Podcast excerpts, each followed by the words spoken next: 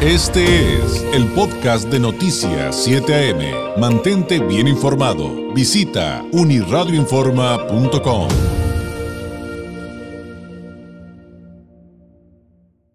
Me da un gusto enorme tener la oportunidad de recibir aquí otra vez en el estudio después de que la pasamos tan mal estos últimos años. Eh, y, que, ya estamos regresando un poquito, un poquito de la, normalidad. Eh, y que también pues la pasamos bastante mal, ¿verdad, Octavio? este, con, con, lo de la pandemia. Me da mucho gusto que nos acompañe una vez más aquí en Noticias 7M el doctor Octavio de la Torre de Estefano, abogado fiscalista, presidente del corporativo TLC Asociados. ¿Cómo estás? Bienvenido, muy buenos días. Muy bien, David, y de verdad que qué privilegio poder estar contigo. Te he de confesar que ahorita pues me, casi ya no estoy en Baja California, realmente muchas de mis actividades se hacen en, en las entidades federativas, pero siempre te escucho. Siempre estoy presente escuchándote los comentarios acertados que tienes y bueno, y la información que nos compartes me parece que es muy valiosa y de las personas que te acompañan. Gracias, gracias Octavio. Que, no, y viniendo de ti, pues la verdad es que lo agradezco todavía más eh, que, que, nos lleguen ese tipo de palabras. Muchas, muchas gracias. Oye, antes que otra cosa, me decías que hoy justamente se cumplen dos años del TEMEC. Si, si te pregunto, a ver, ponos en contexto un poquito eso, pero además, bueno, también a dos años, ¿cómo andamos con ese tema? Híjoles, es una pregunta muy, muy buena. Acaba de haber un panel exactamente esta semana eh, en México, en la Ciudad de México, donde estuvo participando la secretaria de Economía, la maestra Tatiana Cloutier, también la secretaria de Trabajo y Previsión Social, la maestra Luisa María Alcalde, y estuvo participando también el presidente del CCE, ahí estuvo presente el presidente con Canaco Servitur, Héctor Tejada donde yo participo como tesorero nacional, y se hacían una serie de reflexiones respecto a la entrada en vigor en su oportunidad en el 2 hace dos años, y el aniversario, ¿no? Y las cuentas obviamente que nos presentaban la Administración Pública Federal, pues eran una serie de cuentas positivas en cuanto a lo que genera de economía este tratado entre México, Estados Unidos y Canadá. Pero también, también nos presentaban una serie de eh, posiciones que se han venido planteando por eh, una serie de circunstancias vinculadas con el tema laboral, con un capítulo que aquí lo platicamos, que sí tenía dientes, que tenía un mecanismo de respuesta rápida y que ese eh, tratado, ese tratado al incorporar ese mecanismo en materia laboral, pues llevaba a que se buscara resolver algunas de las situaciones que se daban en el ámbito de incumplimiento en el propio tratado, como por ejemplo el trabajo forzoso o la cuestión vinculada con el tema sindical, la libertad de asociación sindical. Y ya hubo en este periodo de dos años, pues tres eh, reclamos por parte del gobierno de Estados Unidos, a petición obviamente de empresas norteamericanas, uno que se encuentra en proceso, que tiene que ver con Panasonic, que está en proceso de resolverle, que está vinculado un sindicato importante, y este, y esa es una parte de lo que nos ha venido a dejar este tratado. Recordemos que ese capítulo, David, lo platicábamos, ¿no? Este, eh, castiga, porque tiene posibilidades de poder sancionar un sector, una industria, una empresa, pues malas prácticas en materia laboral, sobre todo enfocadas al trabajo forzoso, al, obviamente a la trata, enfocadas a, la, a que no se genere un, un ambiente un ecosistema de eh, inclusión en términos sindicales. Bueno, y esos principios que están ahí, pues están alineados también con la Organización Internacional del Trabajo, la cual sesionó también en estas semanas. Entonces ha habido mucha actividad en esa materia. Pero, eh, pues, em, si nosotros reflexionamos en cuanto a lo que nos representa el TEMEC, pues posiblemente muchos podremos decir que no vemos que esté rindiendo los frutos porque posiblemente muchos de ellos no los visualicemos particularmente la economía de esta entidad está totalmente así, está alineada y está mimetizada con la economía de California. Y esta, eh, esta posibilidad de tener un flujo, de poder tener una homologación de algunas actividades, de que incluso algunas de nuestras ocupaciones podamos ejercerlas aquí en California o en Estados Unidos, o que podamos tener la posibilidad de contar con una franquicia, de contar con una posibilidad de importar unos productos y exportar productos. De ser proveedores de ser proveedores, de integrarte a una cadena, pues todo esto obviamente decanta de este tratado entre México, Estados Unidos y Canadá. Y es el tratado que representa un porcentaje muy importante de la economía mundial. O sea, por ejemplo, aquí unos datos, ¿no? Te puedo decir que, eh, eh, por ejemplo, el comercio eh, de México con socios en el 2021, en cifras que presenta la Secretaría de Economía, pues nos dice que se ubicó en más de 645 mil millones de dólares y que representa el 64.5% del comercio exterior mexicano. Oye, Octavio, yo, yo me voy a ir algo más básico. ¿Cuántos realmente, y me incluyo, ¿eh? no creo que, que este, no, no, no creo que me refiero solamente a quienes nos ven y nos escuchan, yo me incluyo, ¿cuántos tenemos la capacidad de entender la magnitud de lo que nos estás diciendo, incluso en cuanto a lo que representa económicamente hablando? Muchos no tenemos ni siquiera la capacidad de entender ese tamaño de números. De, eh, me imagino, bueno, yo nunca los he visto, bueno, para escribirlos, o sea, ya Sí. para poderlos registrar. Eh, luego traducirlos, ¿no? Porque es diferente en, am- en ambos países. Pero vaya, el asunto es que es muy complejo, enriquecedor, y sí, sí está esta parte de grandes beneficios para ambos países, a reserva de, de todo esto que estamos platicando en cuanto a las posibilidades de arreglar cosas que sabemos que están muy mal. Eh, sí, ahora, esa parte es la parte que podemos nosotros ver romántica de un tratado de libre comercio que pues nos establece unos lineamientos que tenemos nosotros que acatar y que derivaron en reformas en México. Hay reformas que están en proceso y hay otras que nosotros implementamos para su entrada en vigor. Pero ahora vamos a la parte sustancial, porque es la parte subjetiva donde están los extremos. Bien. La otra parte es, si bien es cierto la pandemia generó una eh, un ingreso de capitales extranjeros con la finalidad de reubicar las cadenas de suministro, es decir, de que en lugar de que se hicieran ciertos procesos de integración en Asia, se, trans- se trasladaran a México por estar más cercano a Estados Unidos, que es un mercado de consumo exquisito, pues obviamente esas, esas oportunidades que se han venido presentando, pues presentan retos. Y hay retos vinculados ya con otras actividades que son transversales con el tratado. Temas de seguridad, por supuesto, que se están viviendo en todo el país, en las cuales los bloqueos de las carreteras, los bloqueos de, las, de los trenes, el tema marítimo con el incremento de los fletes y con que los fletes forman parte del valor que se debe de, o la base gravable para el pago de los impuestos. Muchas veces los fletes marítimos son mucho más caros que los productos que uno pretende llegar a trasladar dentro de un flete que venga consolidado. Cuestiones vinculadas, David, con la infraestructura. La infraestructura portuaria, la infraestructura carretera, todavía presenta áreas de oportunidad.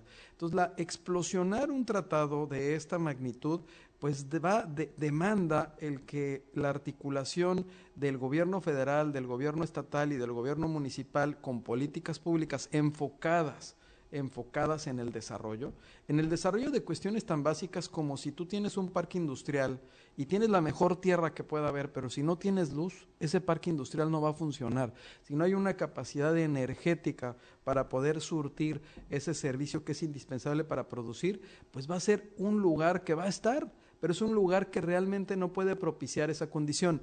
Otra condición importante, el tema en cuanto al recurso humano. O sea, el recurso humano, hay una déficit, hay una, hay una, bueno, más bien, hay una gran, eh, eh, ah, particularmente en Tijuana, hay muchísimas vacantes en puestos de trabajo vinculados con ese esquema industrial de manufactura de, de hecho, creo que transformación. sola- solamente en la AIMO, o sea, porque la AIMO es un sector, no es toda la maquila, que, que eso es como que importante acotarlo. Nos daban una cifra, si no me equivoco, la semana pasada de 30, 35 mil vacantes que no han podido cubrir. que no han podido cubrir y, eh, y- e incluso que en- se está dando un fenómeno desde hace mucho tiempo, no nada más en Baja California, sino te lo digo como en Concanaco Servitor como vicepresidente, me toca ver eh, eh, de manera el mapa de todo nuestro país, pero hay otras zonas, por ejemplo en el Bajío, que es una situación similar a la que sucede aquí, en la cual los trabajadores están brincando de un de una planta a otra planta, ¿no? Entonces también no hemos logrado el, el empresariado mexicano, no Eh, e incluso yo creo que es hasta un una cuestión hasta cultural actual, lograr esa lealtad del trabajador, ya sea a través de el ingreso que se le pueda brindar, porque forma parte de, Ingreso, de, eh, prestaciones, prestaciones, eh, capacitación, formación. Entonces, pero también ahí hay un tema, me parece que desapego a, muchas de las organizaciones. La pandemia también vino a modificar eso. Hay una oportunidad. Oye, pero, pero es- eso del desapego es bien interesante porque además es cultural, regional. O sea, muchos nos explican de la maquila, dice, saben que se van a ir y que viene una rotación de personal tremenda para fines de año porque la gente se regresa a su pueblo. O sea, y, entonces ahí se agrava todavía la situación. Oye, oye, Octavio, el, el tem, todo este tema que, es, que es multifactorial, decías, el, asunto del recurso humano, el energético, yo le agregaría el agua. Por supuesto, El agua. Luego, en el acumulado de situaciones, incluyendo lo que decías de la pandemia, pues la crisis de los contenedores, ¿no? Y, justo ayer eh, leía un reporte en el que decían que HSBC estaba proponiendo eh, que para evitar una recesión en el país se, se estableciera un esquema, le llaman ellos, de relocalización de las cadenas de suministro. Y casi no lo hemos entrado, por ejemplo, los medios a informar y aprender lo que es el nearshoring. Y, y que es algo que dicen, podría ayudar mucho a algo que estamos enfrentando y que es innegable, o sea, la inflación, la acumulación de factores financieros, la estanflación y la recesión que parece que ahí viene, ¿no? O sea, todo esto que nos estás contando al final todo está, pero es, estrechamente relacionado. Mira, eh, en, recientemente tuve reunión con la secretaria del Trabajo y Previsión Social y parte de lo que estaba tratando y ella estaba impulsando era ver el mecanismo a través del cual pues la mano de obra eh, generara valores agregados y se lograra este esquema de lealtad, ¿no? Y este esquema eh, con las empresas o con las industrias para mantenerse dentro del sector productivo. En ese aspecto, yo sí veo que por lo pronto la Secretaría del Trabajo y Previsión Social a nivel federal, pues está tratando de buscar a través de estas mesas con los empresarios el generar esas condiciones pero es una condición en la que no nada más estamos los empresarios, sino también están los trabajadores y se tienen que convencer.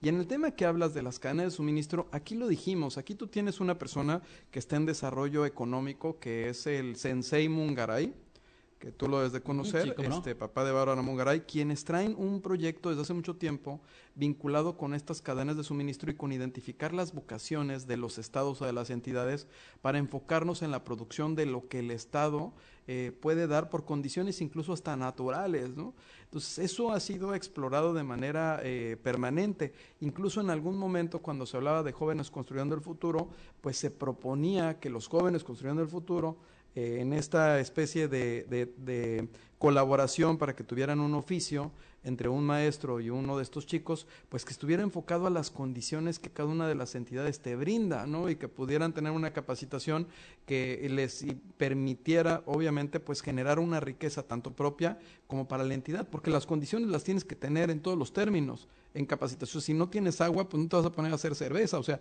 las condiciones de acuerdo a lo que tú quieres implementar tienen que estar. Y en el punto eh, aquí del de, TEMEC, este David, pues también es importante que reflexionemos las oportunidades que tenemos las pymes. Hay un capítulo especial para las pymes. Eh, este capítulo por parte de la Secretaría de Economía pues ha sido implementado a través de un portal en el cual se tiene información, en el cual podemos saber cómo exportar, cómo aprovecharlo, hay capacitación en ese portal, e incluso están herramientas, ahí hay tiendas, ¿no? Concanaco tiene una que se llama ConcaClick, que te permite mostrar tus productos, pero está Amazon, está Mercado Libre, hay otras plataformas incluso vinculadas con los temas de artesanos, y me parece que ahí la oportunidad está en comunicarlo porque están los portales y está la información para que uno de manera autodidacta pueda ir generando o ir entendiendo cómo poder lograr un negocio, tanto en México como en el extranjero, cómo exportar. Ahí está. Pero sí tenemos que entrar ahí y tenemos que utilizar la tecnología para conocerlo.